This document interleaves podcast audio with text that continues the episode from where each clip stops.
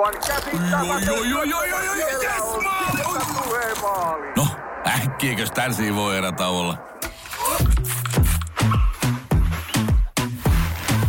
Tule sellaisena kuin olet, sellaiseen kotiin kuin se on. Kiilto. Aito koti vetää puoleensa.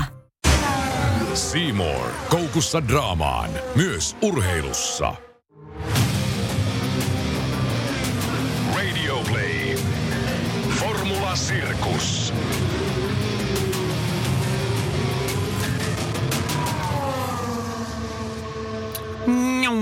Tätä on odotettu. Enää ei tarvitse ennakoida kauden aloitusta. Sitä on ennakoitu jo parikin otteeseen niin täällä Formula Sirkuksen podcastissa kuin ympäri maailmaakin. Tietysti kaikki toimittajat, asiantuntijat ovat niitä omia voimasuhdearvioitaan heittäneet, miten kausi tulee tästä lähtemään liikkeelle. Enää ei tarvitse tätä tehdä. Voidaan keskittyä menneeseen ja analy- analysoida sitä, mitä Formula 1 ollaan nähty.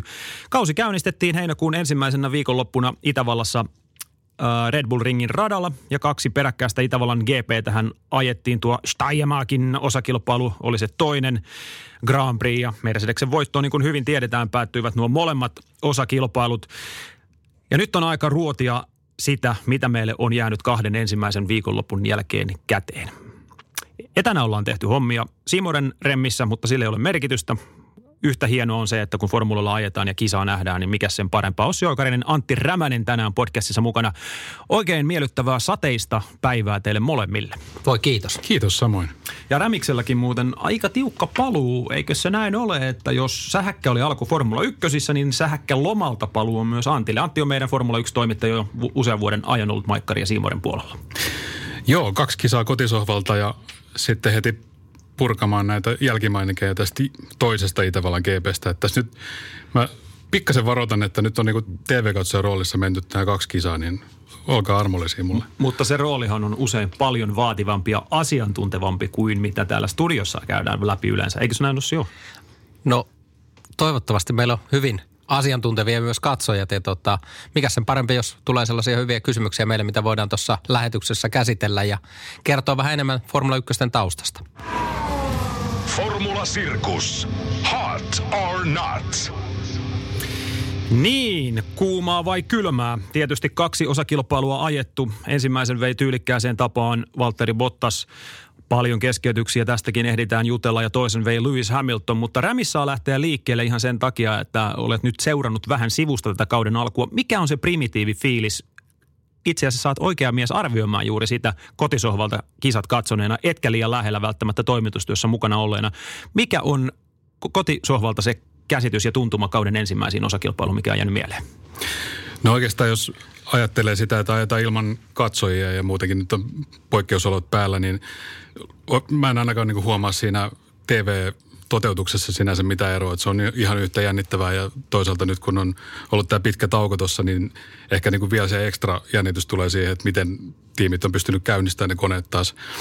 Ehkä ne tota, voisi sanoa ne palkintopalliseremoniat on vähän surullisia. Ai, Et sä tykännyt siitä palkintopallin robotista, mikä me nähtiin? No se ehkä niin kuin siinä kohtaa, kun se oli pysähtynyt siihen puolentoista metrin päähän Hamiltonista, niin se lisäsi kyllä vähän jännitystä, että miten tämä menee, menee. Mutta tota, siis todella sähäkkä kauden alku, se ensimmäinen kisaviikonloppu oli ihan huikea ja, ja nyt tämä sadeaika jo kaikki, niin on, on kyllä niin kuin odotukselle vastinetta antanut sitten. Niin eikö se ole pojat vähän erilainen avaus, kun pahoittelen, että toistan itseäni, mutta kun lähettäisiin siitä aika väsyneestä Melbournein radasta Albert Parkista liikkeelle, jossa ei ikinä ohituksia ja joka vuosi ensimmäisen kisan jälkeen pohditaan, että miten me saataisiin näitä ohituksia Formula 1, niin tämä on se vanha laulu, mutta on siinä totuuspohjakin olemassa, että jos kisa ja kalenteri lähtisi aina sellaiselta radalta liikkeelle, missä pystytään ohittamaan, niin kyllähän se on lajillekin ihan toisenlaista PR. No totta kai ja sellaista ohitukset, mitä me nähtiin ne, esimerkiksi tuossa viime sunnuntain kisassa, se taistelu, mikä nähtiin Bottaksen ja Verstappenin välillä, niin sitä tuskin oltaisiin nähty tuolla Albert Parkissa. Eli kyllä se paikka Australian rata vaatisi vähän töitä, vaatisi vähän muutoksia, mutta sekin on hankala tietysti, kun se on sinne puiston keskelle rakennettu, niin sen muuttaminen ei ihan niin helppoa, mutta sä oot ihan oikeassa, että tämä on erittäin hyvä paikka aloittaa kuitenkin tämä kausi. Tosin maaliskuussa niin tota, taitaa olla lunta vielä vuorilla, niin on vähän hankala me- mennä mm, tuonne Itävaltaan, mm. mutta eikä me muitakin ratoja keksitä. Ehdottomasti näin. Mutta fakta on se, että Mersu hoiti homman kotiin molemmissa osakilpailussa ja kun ynnätään se saldo riippumatta kumpi Mercedes-kuljettajista oli aikaa, jossa kärjessä kumpi lopulta kisa voitti, niin onhan tässä nyt uhkakuva heitettävä ilmaan myös sen suhteen, että muuttuuko mikään tälle kaudelle. Red Bullin piti olla vahva Red Bull-ringillä jopa ennakkosuosikkina ennen kuin oltiin metriäkään ajettu, pidettiin nimenomaan Red Bullia. Mutta kyllä fakta on se, että Mercedes on pelottavan vahva. Onko muilla tässä vaiheessa sanan sijaa tuohon kamppailuun? No jotenkin tässä nyt toitottanut muutaman vuoden sitä, että Ferrari on aika vahva syyllinen myös siihen, että mikä, mikä tämä tilanne on. Ja se Mersu oli viime vuonna, otti se askeleen eteenpäin ja jos, se Ferrari nyt on pudonnut sieltä välistä vielä, niin Red Bull ei, ei nyt ainakaan ihan näytä siltä, että ne on uhkaamassa kovinkaan vahvasti Mersuun näissä kisoissa, että saapa nähdä, tuleeko samanlainen voittokulku kauden alkuun, mitä viime kaudella. Red Bullhan uhosi aika paljon, että Honda on löytänyt nyt lisää voimaa tuossa tauon aikana ja talven aikana tuohon koneeseen ja uhosi aika paljon, että kyllä me täältä tullaan ja haastetaan vielä Mercedes, mutta ainakin näiden kahden ekan viikonlopun perusteella niin sitä ei ole vielä nähty. Ja se, että nähdäänkö Unkarissakaan, en usko, koska Mersun auto on äärimmäisen hyvä noissa hitaissa mutkissa, niin en usko, että me pääsee siellä haastamaan. Sen jälkeen, kun lähdetään menemään noille nopeimmille radoille, niin toivotaan ainakin, että se Red Bullin auto vähän paranisi siitä, koska nyt se ero – tämän kahden ensimmäisen, kahden nopeimman kuljettajan ja tota, Mersun auto ja muiden välillä on aivan liian suuri. Sitten siinä käy vähän sellainen toinenkin ilmiö, että se toinen sija on pikkasen liian selkeä. Eli tota, Red Bullillekaan ei löydy nyt ihan sellaista parasta haastajaa. Ne tippuu vähän siihen väliin ja sen jälkeen tuleekin se erittäin jännittävä porukka. Erittäin hyviä kisoja nähdään sitten näiden kahden tallin jälkeen, mutta jostain pitäisi vähän niin kuin löytää hitautta näihin kahteen autoon. Enemmän Mersulle ja pikkasen vähemmän tota Red Bullille, niin sitten meillä olisi kivat kisat. Ja olihan se jonkinlainen mikrokosmos tämän valitsevasta tilanteesta. Oli Max Verstappenin ajo toisessa osakilpailussa. Se, millä tavalla hän käytti rengasta, miten paljon hän joutui yrittämään aikaisessa vaiheessa pysyä Lewis Hamiltonin vauhdissa, söi rengassettiään myös, myös varikkopysähdyksen jälkeen ja mahdollisti Valtteri Bottaksen nousun lopulta kilpailussa kakkoseksi.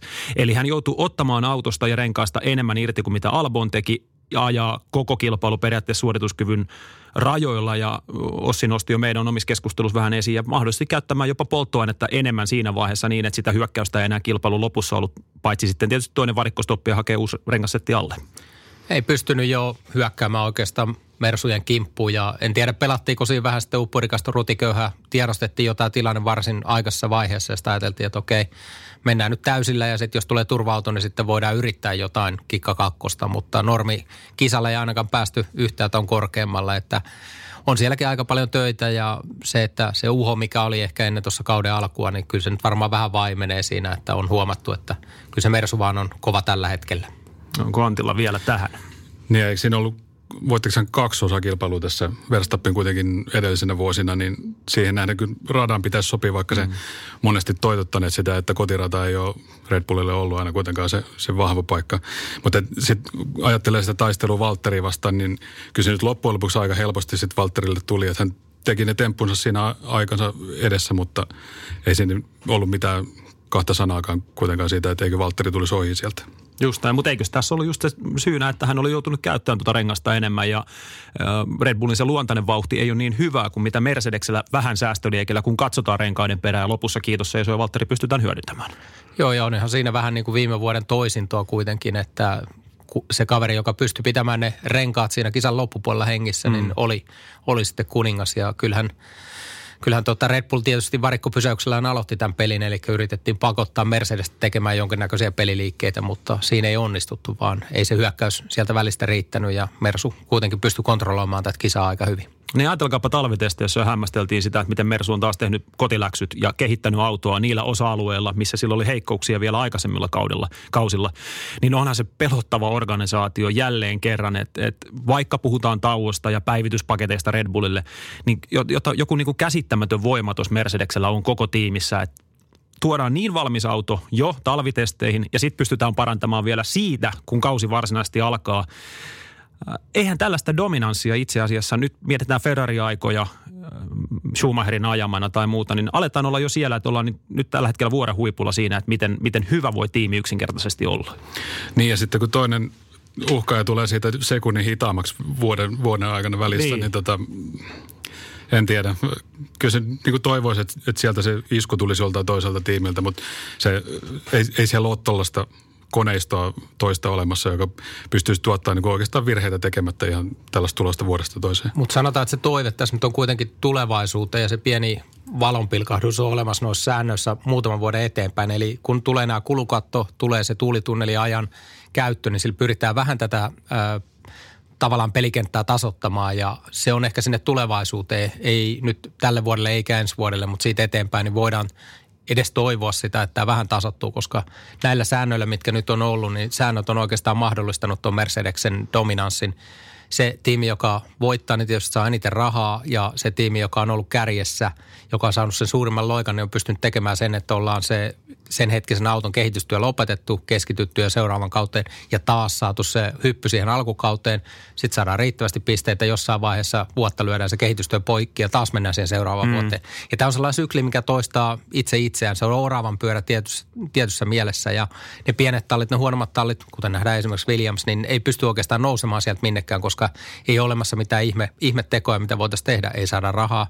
Sitten kun ei saada rahaa, ei saada hyvää autoa, ei saada pisteitä, ei taas saada rahaa.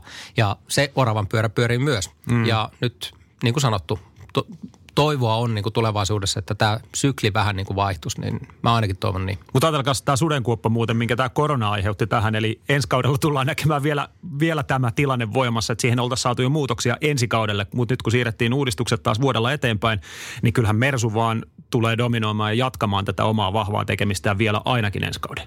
Niin tästä piti itse asiassa Ossilta kysyäkin näkemystä, että onko ensi vuodesta odotettavissa yhtään mitään näiltä haastajilta. Mikä tässä on niin kuin näinä aikoina se tilanne, että voiko Mersu kukaan ottaa kiinni näillä säännöillä? Ja tällä. Vaikea se on tällä hetkellä ottaa kiinni kuitenkin, että kaikki nämä budjettikatot ja muut, mitkä tulee, niin ne ei pysty vielä tätä hommaa oikaisemaan. Eli siinä tulee menemään hetki aikaa ennen kuin saadaan ja nyt kun toi Mersun auto on miten hyvä se tällä hetkellä on, niin sehän, sehän jälleen luo sen tilanteen, että pystytään niin kuin menemään jo niihin seuraavan vuoden autoihin. Ja, ja, ja niin kuin sanottu, tämä sykli nyt toistaa itseään niin kauan kuin nämä säännöt on voimassa. Formula Sirkus. Kuuma peruna. No taas kuuma peruna uunista ulos ja laitetaan nokaren voita siihen päälle ja otetaan Ferrari käsittelyyn. Tulee mieleen ö, Kimin paluu Ferrarille 2014. Niin syvässä kuopassa on tällä hetkellä Ferrari. Mä tiedän, että tähän aiheeseen me saataisiin varmasti tuhraantumaan helposti aikaa kaksi tuntia, mutta lähdetään liikkeelle kuitenkin Ferrarin umpisurkeasta kauden avauksesta. Onko tämä millään selitettävissä? Heitetään näin. Oliko Ferrarin huijaus lainausmerkeissä epäilykset niin radikaalit viime kaudella, että kun, kun FIA ja muut tiimit puuttuivat tähän kyseenalaiseen voimantuottoon, Ferrarin voimalähteessä, kun se saatiin karsittua heiltä pois, niin Ferrarin moottori osoittaa todellisen luonteensa, miten heikko se onkaan ollut näissä kahdessa ensimmäisessä kilpailussa ja lisättynä siihen huono auton suunnittelu. Mitä tästä voi sanoa kaiken kaikkiaan? Missä on se, missä on se, missä on se ydin Ferrarin ongelmiin tällä hetkellä? No kyllä se ydin on tietenkin siinä voimalähteessä, koska jos katsotaan näitä Alfa Romeo, Haas ja Ferrarin vauhtia, niin kaikilla on huono vauhti. Kaikki nämä kolme tiimiä on tippunut viime vuodesta. Eli se on se Akilen kantapää tällä hetkellä ja tietysti sen ympärille rakentuu sitten kaikki muu. Jos ei ole tehoa yksinkertaisesti, niin ei ole suora vauhtia. Sitten jos halutaan sitten suora vauhtia lisää, joudutaan ottaa CP pois taas, mutkissa ajaminen vaikeutuu. Eli sielläkin on menossa sellainen kauhun tasapaino, että miten, miten tavallaan pienellä siivellä ja downforcella uskalletaan ajaa ja pystytään ajamaan yleensäkin. Ja sitten jos autoon lyödään yhtään enempää tota downforcea kiinni, tulee ilmanvastusta ja sitten se ei kulje enää suoralla yhtään minnekään.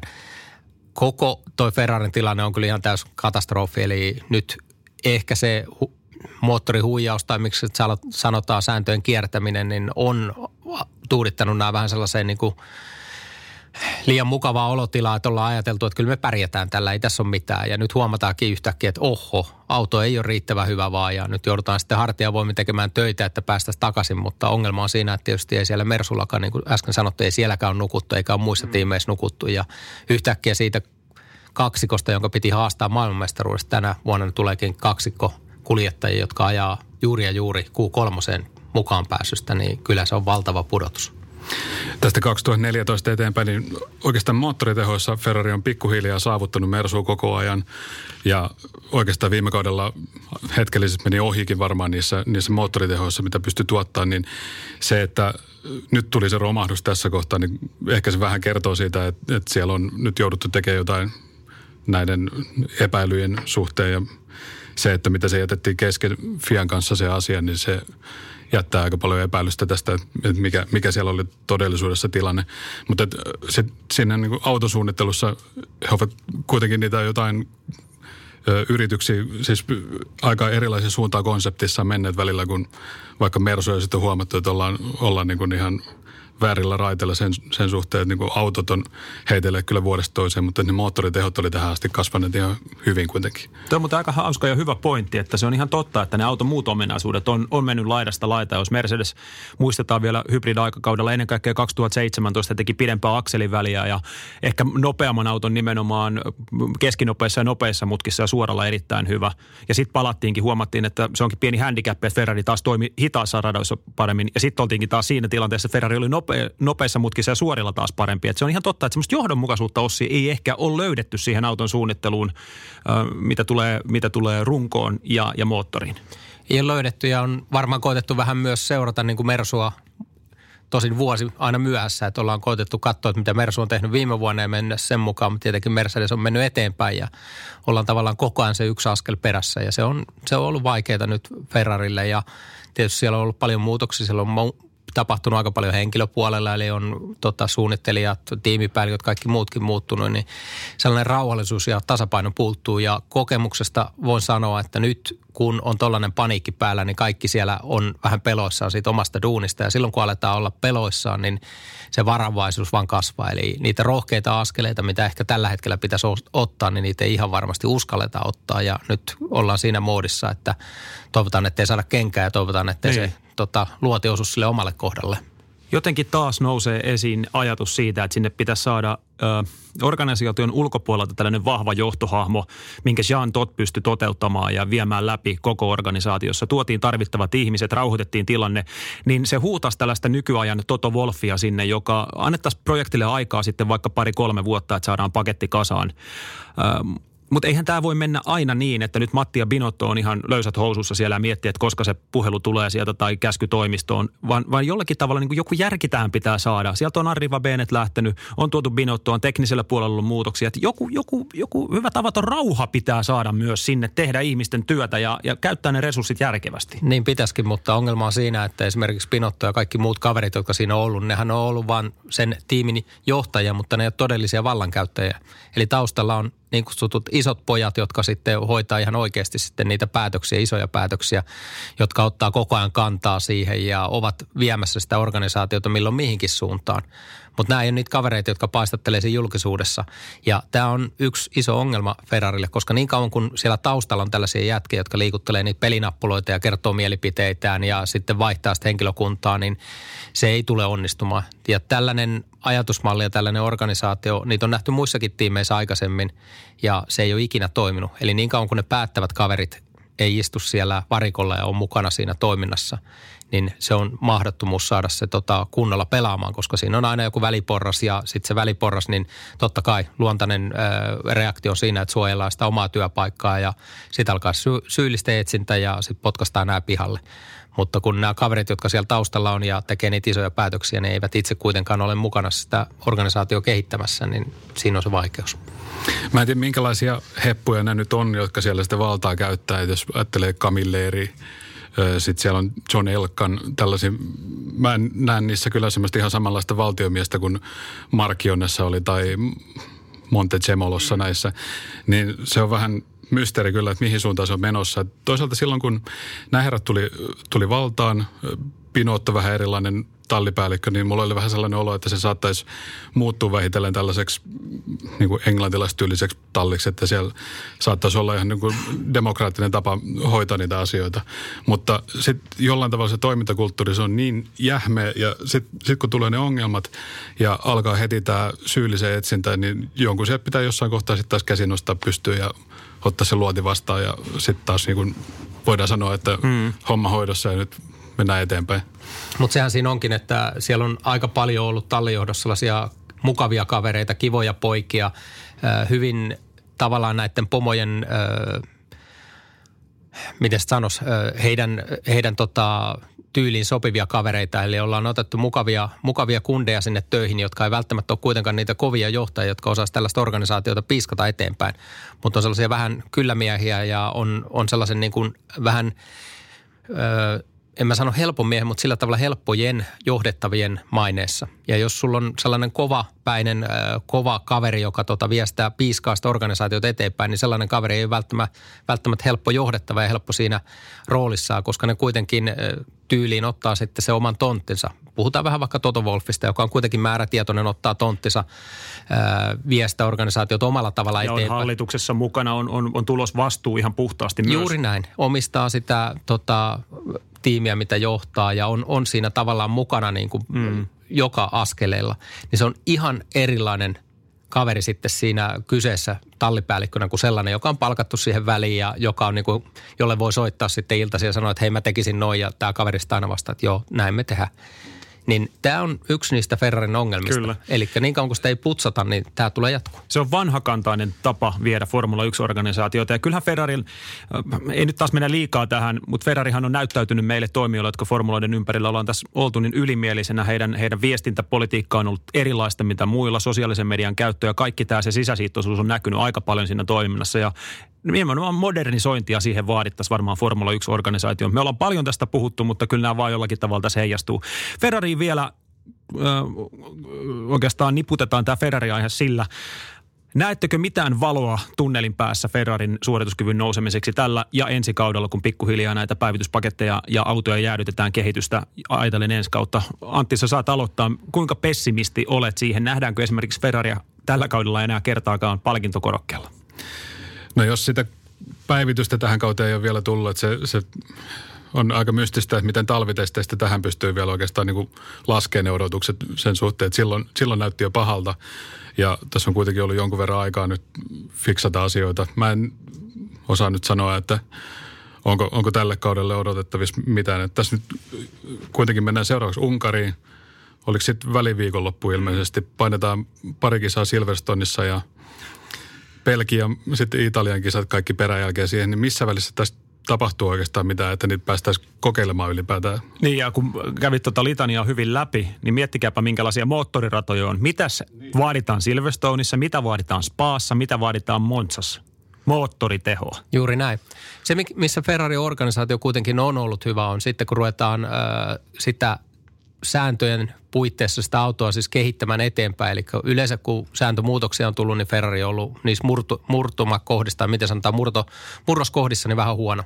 Mutta sitten kun sitä autoa kehitetään, niin pitää muistaa kuitenkin, Ferrarilla on ö, koko sarjan suurimpia budjetteja, ellei suurin. Siellä on paljon porukkaa töissä. Sitten kun ruvetaan sitä autoa tekemään, niin kyllä sit pystytään tekemään. Et siinä mielessä niin se ei ole mahdoton tehtävä. Ei puhuta sellaisesta tilanteesta kuin esimerkiksi Williamsilla, että ei ole rahaa, ei ole henkilökuntaa. Että kyllä siellä pystytään tekemään ja jos vaan se punainen lanka löydetään pystytään tavallaan se auto, auton heikkoudet ö, karsimaan pois, niin Formula Sirkus. sitten se kyllä onnistuu. Valokeilassa.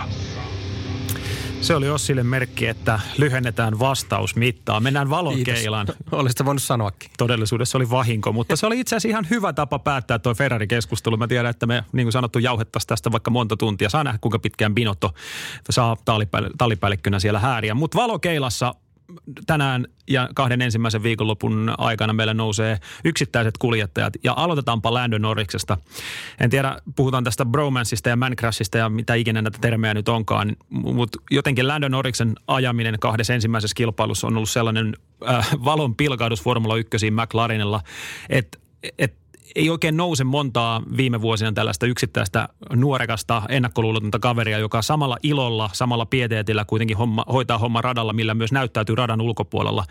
Aivan mahtava kaveri ja, ja noussut kyllä meidän varmaan kaikkien kuljettajarankingissa todella korkealle näiden kahden ensimmäisen viikonlopun jälkeen. No yksi nimi Dani Ricardo on kyllä ollut tota, aika sellainen iloinen ja pieteetillä tehnyt hommia, mutta siis joo, Lando on ollut se alkukauden positiivinen yllätys. Oli jo viime vuonna erittäin hyvä, mutta nyt on kyllä mennyt stepin eteenpäin ja kyllä mä oon tykännyt ainakin siitä ilmeestä ja siitä ajamisesta ja siitä taistelusta, mitä hän on näyttänyt.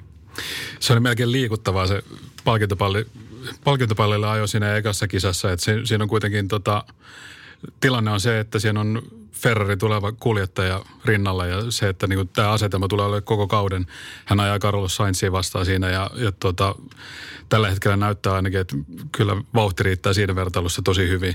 Ja musta tota jotenkin niin muutenkin nyt on helppo olla, ehkä Dennisin aikoina ei olisi uskonut silleen, että McLaren näyttäytyy näin sympaattisena, mitä se on. Se on Zach Brown tota, ottanut vähän isompaa roolia, varikkomuurillakin nähdään nykyään. Ja, ja tota, Landon Norris siinä, niin tosi kiva seurata McLarenin tuloa sieltä. Joo, ja mulla on, nostan Lapasen pystyyn virheen merkiksi. Heitin vähän skeptisiäkin arvioita Zach Brownista silloin, kun hän tuli McLaren organisaation, etenkin siinä vaiheessa, kun oli tämmöinen, tuntuu, että oli vähän Alonso fanipoika, että kaikki mitä Fernando teki, Yeah, niin... fantastic. Yeah, he's a, he's a great racing, he's a racer, he's a true racer, I love him to death. Fernando can do whatever he wants. Ja siinä oli vähän tällaista, että mitäs nyt pojat, että erottakaa nyt napanuoret toisistaan ja tehkää tulosta. Alonso lähti kävelemään ja Mäkin suunta on ollut kaiken aikaa ylöspäin. Organisaatio on viety hienolla tavalla eteenpäin. Saidelin mu- muun henkilökunnan vaihtuminen siellä, niin se on ihan totta, että McLaren on pessy kasvonsa sellaisesta kylmästä, äh, steriilistä organisaatiosta tällaiseksi, en sano pikkutiimiksi, mutta kaikki toivoo niille hyvää. Kiteytyy kyllä paljon kuljettaja Lando Norris edelleen. No edelleen sen Landon kautta ja tietenkin Sainzin suoritukset on ollut myös hienoja ja miten tiimi esimerkiksi tuossa edellisessä kisassa toimi yhdessä. Eli kun huomattiin, että toinen kuljettaja ei pysty hyökkäämään, niin sitä annettiin toiselle mahdollisuus ja toinen haki uutta rengasta ja tota, otti kisan nopeimman kierroksen. Et siinä vähän kuitenkin mietittiin sen tiiminkin parasta, ettei menty mm. ihan pelkästään se edellä, että kuljettajan ego tonne ykkösjuttu, vaan myös se tiimin, tiimin hyvä oli siellä tota, ajatuksissa ja toi on hienoa nähdä, että se homma alkaa toimimaan tuolla tavalla ja mikä sen parempi, kun saadaan lisää näitä tiimejä nostettua sinne ylös. Joo, ja toivottavasti Formula 1 kyyninen poliittinen maailma kieliposkessa sanottuna pidän kaikesta, mikä liittyy Formula 1, ei pilaa Landonorista. Ja, ja tämä tämmöinen muotti, mihin aika usein kuljettajat asetetaan ja jollakin tavalla sulautetaan, ettei ne pääsisi kovin paljon Landoon vaikuttamaan. Että hänellä olisi tällainen Ricardomainen lapsenomainen ö, elementti vielä jatkossakin, että, että saadaan näitä primitiivifiiliksiä ja sitä, että, että se oppii ei mene liian hyvin perille häneen. No hän on aika luonnonlapsi siinä ja saa ilmeisesti olla sellainen kuin on tuolla. Ja tuossa ehkä niin mikä oli mielenkiintoista näissä virtuaalikisoissa, niin oli just nämä niin kuskien keskinäiset nokittelut siellä ja hänkin osoittautui siinä ihan niin huumorintajuiseksi kaveriksi ja se edustaa kyllä niin kuin mun mielestä mahtavasti sitä nuorta polvea, joka sieltä on nousemassa. Et kyllähän se hyviä tyyppejä on, mutta Landon Norris on ehkä niin kuin siitä parhaasta päästä siellä. Jatketaan valokeilassa. Lando on käsitelty pintapuolisesti. Toivottavasti hän jatkaa sillä polulla, mille on astellut nämä kaksi ensimmäistä kilpailua. Keskikastin taistelu on mielenkiintoista. Racing nousua tiedettiin ja osattiin odottaa. Ja se iso fakta tällä hetkellä on, että, että Renault on tehnyt protestin ennen kaikkea äh, jarrun äh, viilennystekniikka. Ossi voi ehkä avata tätä, mutta Racing Point on nostettu aika vahvasti pöydälle tällä hetkellä näiden teknisten kopiointisyytösten äh, johdosta. Jos todettaisiin niin, että siellä on laittomuuksia, huomataan, että on suora kopio Mercedeksen viime kauden autosta, miten se tulisi vaikuttamaan Racing Pointtiin tällä kaudella? Kyllä se tulee leikkaamaan heidän suorituskykyä aika paljon pois, koska... Ja, sori, että keskeytän. Vielä jos väännät rautalangasta, niin kuin meillä on Siimoren lähetyksessä tapana tehdä, niin väännä vielä rautalangasta ennen kaikkea, mitkä on ne tekniset seikat, mitkä ovat huomion keskipisteessä. No aloitetaan siitä ensimmäisestä kysymyksestä. Eli kyllä se tulee tiputtamaan heidän suorituskykyä aika paljon, että jos joudutaan suunnittelemaan tuota autoa uusiksi ja totta kai se tulee häiritsemään myös sitä seuraavan vuoden autoprojektia. Se, mikä siellä on nyt ö, oikeastaan sen kiintopisteenä tai valittu kiintopisteeksi, niin on jarrun jäähdytys, nämä scoopit tai jär, jäähdytysjärjestelmän putket, kaikki mitä siihen liittyy. Eli Renault on ottanut niistä valokuvia viimevuotisesta Mercedeksestä ja sanoo, että ne on yksi yhteen kopio siitä, koska kaikkihan on nähnyt sen auton muodot ja tietää, että se on Mersun viimevuotisesta autosta kopio, mutta nyt on sanottu, että katsotaan näitä jarrun jäähdytysjärjestelmää. Ja siinä on se hauska yksityiskohta, että se, mitä ulkopuolelta kameran kanssa voi ottaa valokuvia, niin ei kuitenkaan kerro sitä, että mitä siellä jarruputken sisällä on ja mitä ton tota, tukivarren sisällä on ne kaikki osat. Ja nyt jos osoittautuu, että ne on kopioitu yksi yhteen siitä viime vuoden Mersusta, eli kaikki ne yksityiskohdatkin, mitä kameralla ei pysty ottamaan, niin siinä vaiheessa se argumentti häviää, että me olemme niin kuin kopioineet vaan valokuvien perusteella tätä autoa eikä, eikä olla tehty mitään laitonta. Koska niiden osien kopiointi sieltä, minne kamera ei tosiaankaan voi yltää, niin se kielisi siitä, että siellä on vaihtunut, vaihtanut joko piirustukset omistajaa tai siellä on käyty katsomassa sitten osia tai kopioitu niitä osia tai skannattu ja muuta vastaavaa.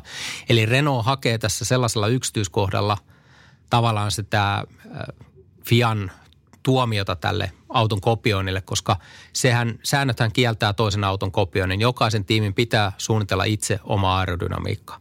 Nyt se argumentti on ollut Racing Pointilta, että he ovat tehneet sen, he ovat vain tarkkaan katsoneet, mitä muut kilpailijat ovat tehneet.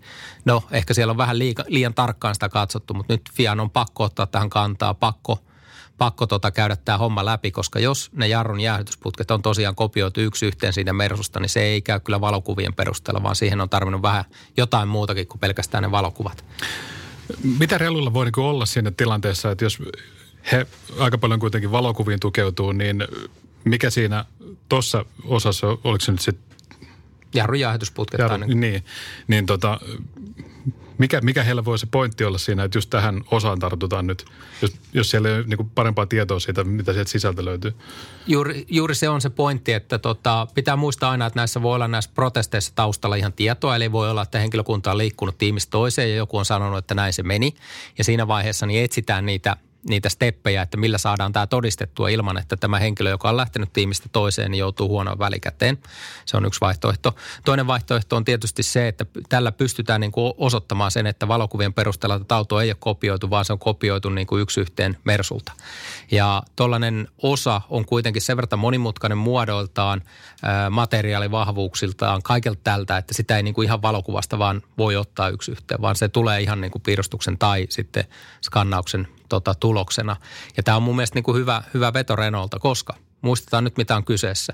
Jos tämä Racing Point-auto on rellun edellä tuolla valmistajan MM-sarjassa, niin se on miljoonien eurojen kysymys. Ei se ole sen kysymys, että oliko se sallittua vai ei, vaan siinä, siinä tulee rahapeli. Ja mun mielestä Renault on ihan oikein – tai tekee ihan oikein, kun puolustaa sitä omaa asemaansa, koska jos tämä sallitaan, niin mitä sitten tapahtuu mm. tulevaisuudessa? Sitten vanhat autot annetaan jollekin tiimeille ja sitten meillä on pari vahvaa tiimiä ja loput on sellaisia, mitkä ajelee näillä, näillä tota kopiopeleillä.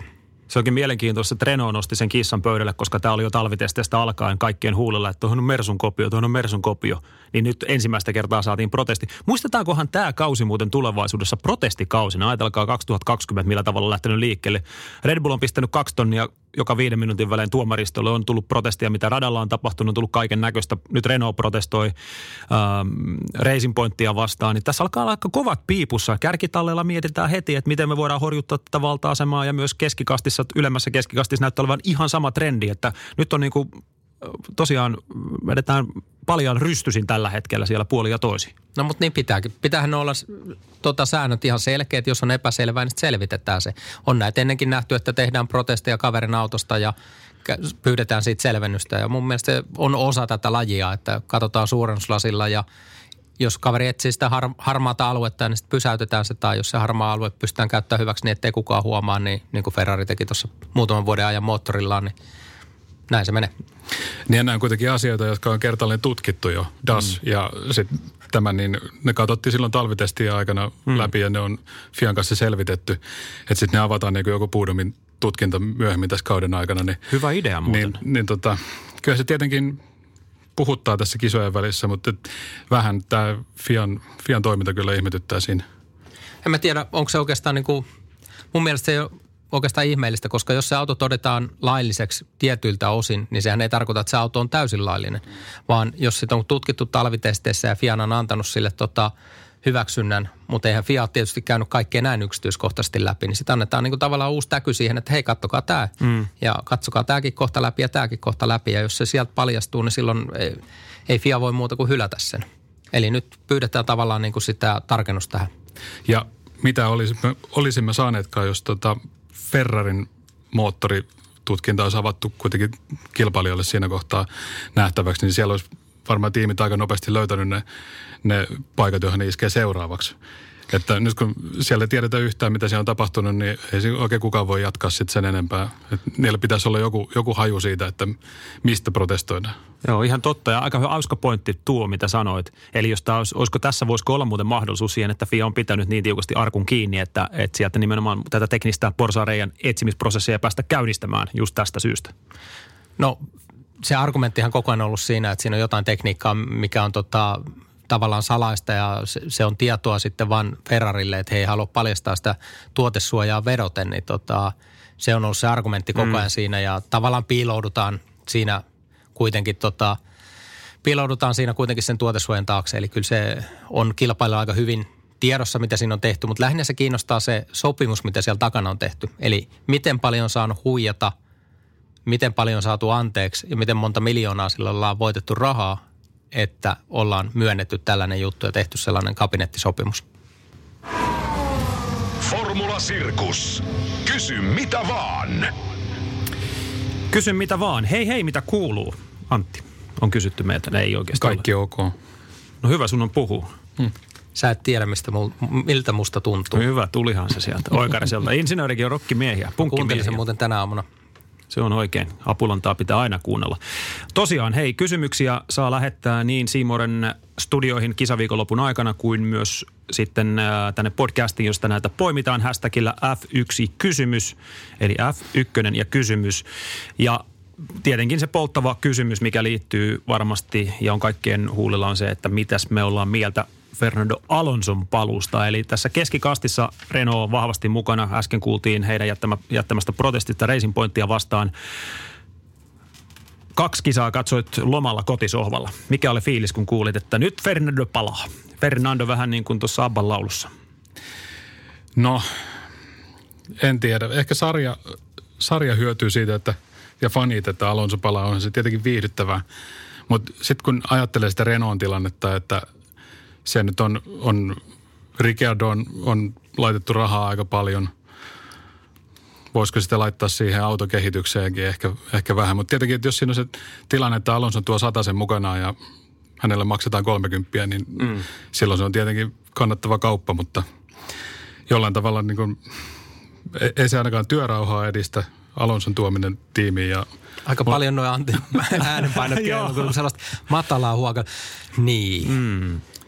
Mä, no siis tätä on nähty niin monen vuoden ajan tässä, että ajattelee, että se Ferrari-jakso silloin rupesi kääntyä aika likaiseksi jo loppuun kohti. Se, se McLaren aika sen jälkeen oli todella uuvuttava, niin kyllä se ehkä niin kuin, tässä nyt jonkun verran mun, mun mielipiteessäni vaikuttaa, mutta varmaan ihan viihdyttävää ja hauskaa radioliikennettä luvassa. Muut Fernandohan sanoi itse, että hän on muuttunut. Mies hän on seesteesempi, hän on keskustelevampi tällä hetkellä. Mm. Kauan se, 2.0. kauan se kestää, sehän on kysymys No jep. siinä, että tota, niin kuin sanottu, nyt on kuitenkin menossa taas se honeymoon, että tulee kaveri takaisin tiimiin ja kaikki on ihanaa ja upeeta ja ja kaikki menee hienosti ja sitten kun tulee se ensimmäinen huono päivä, niin mitäs sitten? Siinä vaiheessa, kun tallikaveri vetää pataan tai tiimi tekee sen, että tota, päästään niin kuin tallikaverin Alonso edelle ja sitten on vähän siipimaassa ja huomataankin, että homma ei toimi, niin miten sitten toimitaan ja riittääkö Abide Pulin ja muiden kyky hallita se tilanne ja riittääkö siellä niin kuin natsoja siihen, että pidetään tämä kaveri kurissa? Nyt heitit kyllä aika kovan hypoteesin, että tallikaveri pistää Alonsoa pataan, koska näin on Formula 1 viimeksi käynyt, että Alonso on ollut hitaampi kuin tallikaverinsa. Mä en usko pätkääkään siihen, että Alonso olisi yhtään huonompi tai hitaampi kuljettaja kuin mitä hän oli kahden välivuoden jälkeen, vaan veikkaan, että se vauhti on kyllä siellä edelleen, mutta onko Renault ylipäätään yhtä nopea, pystyykö tarjoamaan, mutta tohon mä en usko, että tallikaveri, etenkin jos siellä on Okon ajamassa, olisi nopeampi kuin Alonso. Mm-mm. Oli sellainen yksi Hamilton, joka sitä ajeli aika hyvin sen Aivan. kanssa.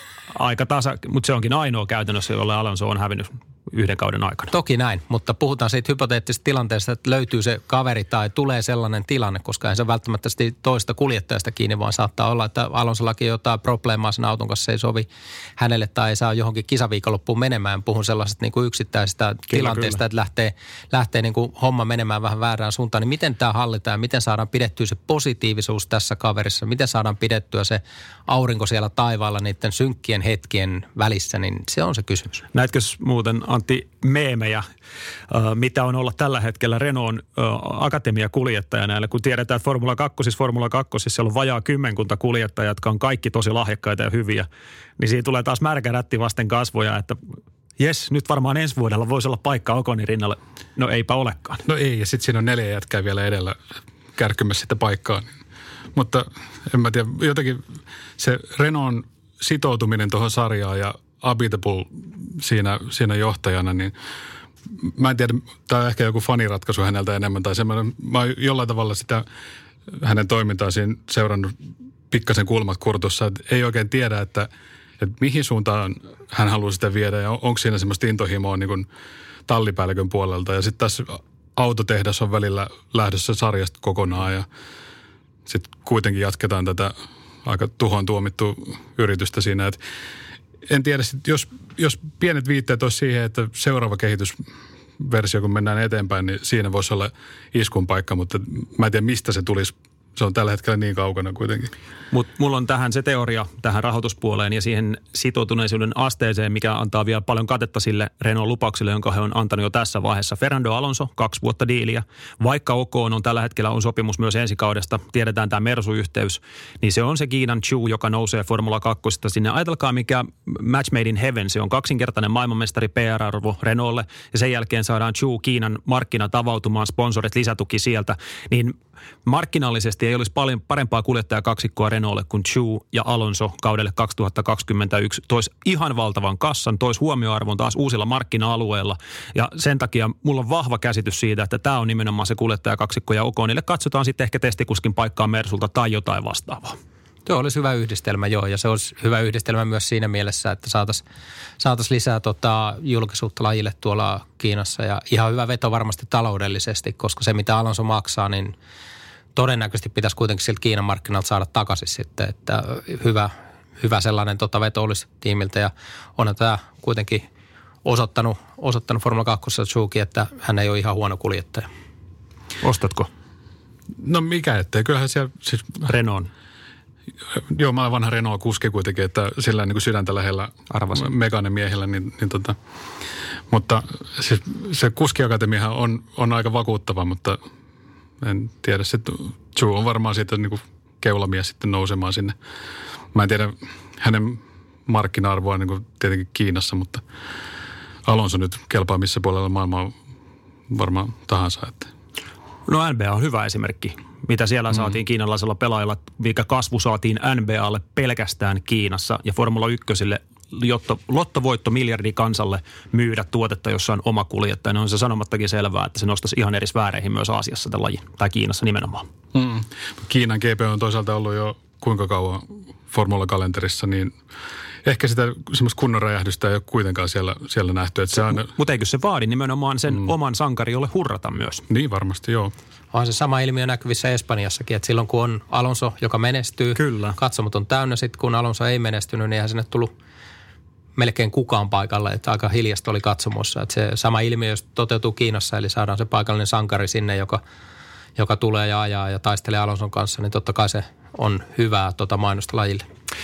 Hyvä. Pistetään kello käyntiin. 30 sekuntia. Tällä kertaa toteutetaan vähän eri mentaliteetillä tätä. Heitän kuljettaja nimiä vesille ja 30 sekunnin puitteissa yritetään arvioida, mitä alkukausi on tarjonnut. Lewis Hamilton, Antti aloittaa. No, ensimmäinen kisa näytti siltä, että Valtteri olisi varmaan taas ehkä ottanut stepin eteenpäin, mutta tämä toisen kisan aikaa jo ja sitten se, millä tavalla hoiti kisan loppuun, niin kyllä se näyttää nyt siltä, että taas mennään vanhalla kaavalla. Hamilton on edelleen hyvä ja se on se mittatikku tälle tota, kaudelle. Oh, insinööri tiivisti loppua kohden. Jopa kiusalliset sekunnit tikittävät 30 sekuntia saadaan päätökseen. Näin. Seuraava kuljettaja kehiin ja otetaan tuolta toiselta puolelta veikkaan, että mennään vähän sinne jääkylmään veteen. Sebastian Vettel, Ossi saa aloittaa. Fettelle on todella vaikeat ollut nyt, että Leclerc oli viime vuonna nopeampi, sitten ei tullut jatkosoppari ja nyt on jätetty vähän roikkumaan sinne ja sitten umpisurkea auto vielä, niin vaikea on nähdä sitten, että siellä mitä ihmeitä tänä vuonna tehdään. Olisiko Vetteri jopa tiennyt tämän tässä sopimuskuviossa kuitenkin täytyy ottaa sekin huomioon, että, että hänellä on joku haju siitä, että sieltä ei välttämättä enää nousta mihinkään, niin suunta jonnekin muualle ja yritetään herrasmiesmäisesti hoitaa kausi loppuun. Kal- kalastelemaan Keski-Suomeen. Hmm, vai olisiko Aston Martin nimittäin tarinat tuolta varikolta, sori puhun nyt kellon ylitettyä jo ajan, se oikeus kai tässä isännällä on, äh, kertoi siitä, että Stroll on ollut kiukkunen kuin pieni apina En tiedä kuinka kiukkunen pieni apina on, mutta jos sillä on nälkä, niin kai se on. Mutta Sä tunnet ton elämän parhaiten meistä. Kyllä eläin eläimen tuntee, mutta, mutta Stroll on ollut kuulemma vähän huonolla tuulella, että olisiko tämä nimenomaan Fettelin nimen nousu mukaan ensi kaudelle Aston Martinille Racing Pointin kuvioihin vähän synkistänyt tätä tilannetta. Ja vielä kun se vauhtikaan nyt ei ihan vielä mitään maagista on, niin onko hiekkaa uimapöksyissä tässä vaiheessa, en tiedä. Saa nähdä. Alex Albon. Vertailukohta Max Verstappenin ei, ei tällä hetkellä näytä Albonin kannalta yhtään hyvältä ja oikeastaan se ensimmäisen kisan ehkä höntyily siinä Hamiltonin kanssa kisatessa, niin oppivuosi on varmaan vielä edessä. Että lahjakas kuski ja ihan selvästi nopea, mutta vielä aika raakille kyllä. Albon kuulee tämän saman taustaäänen kuin mekin. Se on kello, joka tikittää ja se kello tikittää kohti sitä hetkeä, kun hän joutuu lähteä Red Bullilta. Että tik-tak, tik-tak, tik-tak, tik-tak. Kova tuomio. Mutta ekas kisassa täytyy muistaa ilman osumaa Hamiltonin kanssa, kuinka korkealla hän olisi sit ollut siinä kilpailussa, olisiko äänikellossa toisenlainen. Tik-tak, tik-tak, Ossi. Palkinnot jaetaan maalissa. Se on kyllä totta. Ja tähän on nostettava se fakta esiin. Ajatelkaa, Red Bullin NS2-kuljettaja ei ollut palkintokorokkeella sitten Monakon kilpailun 2018. Tuona samana aikana Max Verstappen 20 kertaa palkintokorokkeelle. Mitä sä ajattelet Red Bullin ohjelmasta tätä taustaa vasten? Ja näistä kuljettajan valinnoista ja paineista. No Red Bullin ohjelma pyörii aika paljon Verstappen ympärillä varmaan tällä hetkellä. Se on aika raaka tosiasia, että siellä on kokeiltu Käsliä ja siellä on, siellä on nyt Albon nostettu sinne. Että jollain tavalla näiden kaverien itseluottamusta pitäisi kuitenkin pystyä ruokkimaan siinä samalla, vaikka Verstappen on ihan selvästi se, kenen tässä panostetaan koko ajan. Red Bullilla ei ole onnistuttu luomaan sitä hyvää ympäristöä sille toiselle kuljettajalle. Että se on ihan sama kuka tahansa siellä on ollut, niin viime vuosina niin tuntuu, että se tulosta ei tule. Verstappen on ainoa, joka siellä pystyy tekemään jotain ja sille kakkoskuskille se paine on ihan järjetön. Valtteri Bottas. Ah, hieno kauden aloitus. Ja oikeastaan tässä niin tämä toinen kisaviikonloppu siinä, että hän otti aika varman päälle sen sadeaika-ajon. Mä luulen, että hän antoi ihan tarkoituksella siimaa siihen, koska siinä olisi voinut mennä hyviä pisteitä ja karata Hamilton aika kauas. Että se oli fiksusti tehty. Erittäin hyvä kisasuoritus. Pystyy sen nelospaikan muuttaa kakkospaikaksi ja tärkeintä on nyt kuitenkin, että on MM-johdossa ja ei muuta kuin eteenpäin. Seuraavasta kisasta voittoja. Se on siinä. Kellot soi Hamiltonille. Kellot soi, kelle kellot soivat. Ernest Hemingway ja Metallica. Valtteriin päätettiin 30 sekuntia arvioita kuljettajista ja Valtteriin aletaan päättää hiljalleen myös tätä podcastia ja todella kaksi osakilpailua nähty. Tiedettiin, että Lewis Hamilton tulee nostamaan tasoa ensimmäisen osakilpailun jälkeen ja se nähtiin totisesti toisen viikonlopun aikana. Miten katsotaan tästä eteenpäin? Unkarin osakilpailu, joka on ollut viime vuosina Valtterille aika vaikea. Ja nyt ollaan kuusi pistettä Valtterin hyväksi MM-taulukossa. Miten pystytään pitämään se hyvä kierre päällä ja maksimoimaan nimenomaan tulos Unkarissa? Vaatiiko se Valtterilta vielä ekstra stepin edelleen eteenpäin, ettei MM-tilanne käänny toiseen suuntaan? Ja miten käännetään tämä Unkarin kohtuullisen huono rekordi toisinpäin? Samanlainen viikonloppu kuin tuo Itävallan eka viikonloppu, eli tota, hyvää vauhtia treeneissä. Sitähän me nähtiin kuitenkin Itävallan tokanakin viikonloppuna ja ei muuta kuin keskittymistä siihen ja aikaa jo, niin en mä nyt näe syytä tehdä mitään erilaista kuin mitä se Itävallan eka viikonloppu oli. Mulla yksi kaveri muuten ehdotti Antti sellaista, että aina kun äh, Valtteri näkee Luiksen tuolla varikolla, niin semmoinen brittiläinen palleja on semmoinen, hei, how you doing, hei, pehmitetään vähän lainausmerkeissä ja leikkimielisesti tietysti kilpailijaa. Pitääkö olla vähän vielä jollakin tavalla nokkavampi? No en mä tiedä, tässä oli kuitenkin eilisessä lehdistötilaisuudessa olisiko ollut BBCn toimittaja, kun kysyi heti, kun Valtteri oli, oli hävinnyt. No Britit taas. Niin, sieltä tuli heti kysymys, että kun Hamilton on näin suvereni viikonloppuna, niin onko vaikea pitää itseluottamus kunnossa? Ja Valtteri vastasi siihen todella hyvin että hän tietää kyllä, että se, se voi kyllä niin kuin tässä lajissa tapahtua, että se itseluottamus menee, mutta hänellä ei ole siihen mitään syytä tällä hetkellä ja niinhän se onkin, että, että hän otti niin kuin tästä viikonlopusta ehkä se, mikä siinä oli tarjolla. Järkevä, järkevästi. Niin, nimenomaan, että siinä, siinä olisi voinut mokata sen aikaa jo sateella tosi pahasti, kun ajattelee, mitä kävi Hockenheimissa viime vuonna ja oli sitten se Meksikon aikaa jo mm. epäonnistuminen. Niin tollaisia tilanteita pitää tietenkin välttää, mutta et, Mä luulen, että Valtteri ei tarvi ehkä psykologia sen enempää kuin, että se oma tekeminen näyttää vakuuttavammalta kuin aikaisemmin, niin se luulisi riittävä jossain kohtaa sitten. Erittäin hyvin sanottu. Ja jos ei se riitä, niin sitten on vaan nostettava tassut ilmaan ja sanottava, että kuusinkertainen maailmanmestari on seitsemänkertainen maailmanmestari. Että paremmalle ei vaan yksinkertaisesti voi mitään.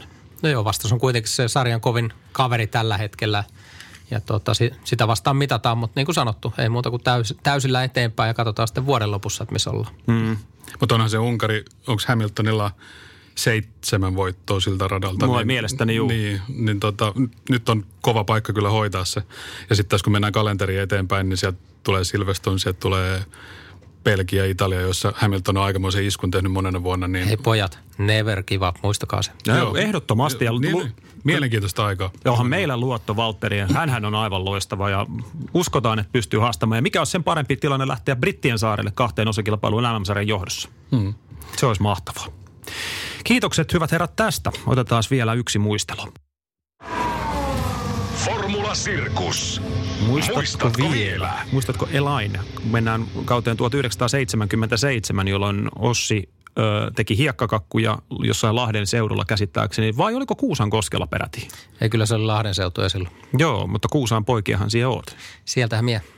Missiä turvaa tie. Saksan osakilpailu 1977 Hans Hayer ATSllä saavutti harvinaisen triplan. Nimittäin ainoa kilpailija Formula 1 historiassa, joka on karsiutunut osakilpailusta, mutta kuitenkin keskeyttänyt samassa kilpailussa vain tullakseen hylätyksi, mikä on täysin poikkeuksellista. En tiedä muistatteko tapausta, mutta tosiaan aikaa jo suoritus ei riittänyt itse osakilpailuun. Hans Hayer ATSlle meinasi, että kun tänne asti on tullut, niin kyllä me lähdetään kisaan. Hän ajoi ruudukkoon. Tuomaristo ei huomannut, että Hayer, jonka ei pitänyt olla kilpailussa, oli ruudukossa. Vaihdelaatikko hajosi ja ihmeteltiin, että kukas tämä kaveri on, joka, joka nyt ontuvasti tuonne radan varteen jääkään. Todettiin, että se on Hans Hayer, jolloin mustat liput liputtivat hänet kokonaan tulosluettelun ulkopuolelle.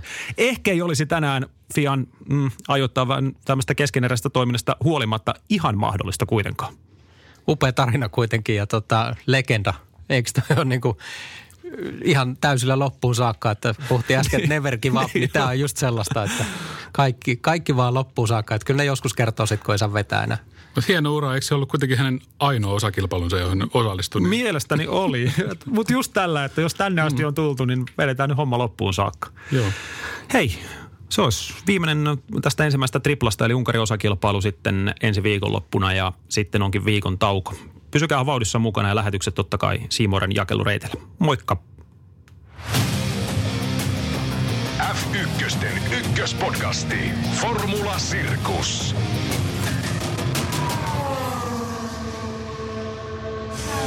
Seymour. Koukussa draamaan. Myös urheilussa. Äiti, monelta mummu tulee? Oi niin.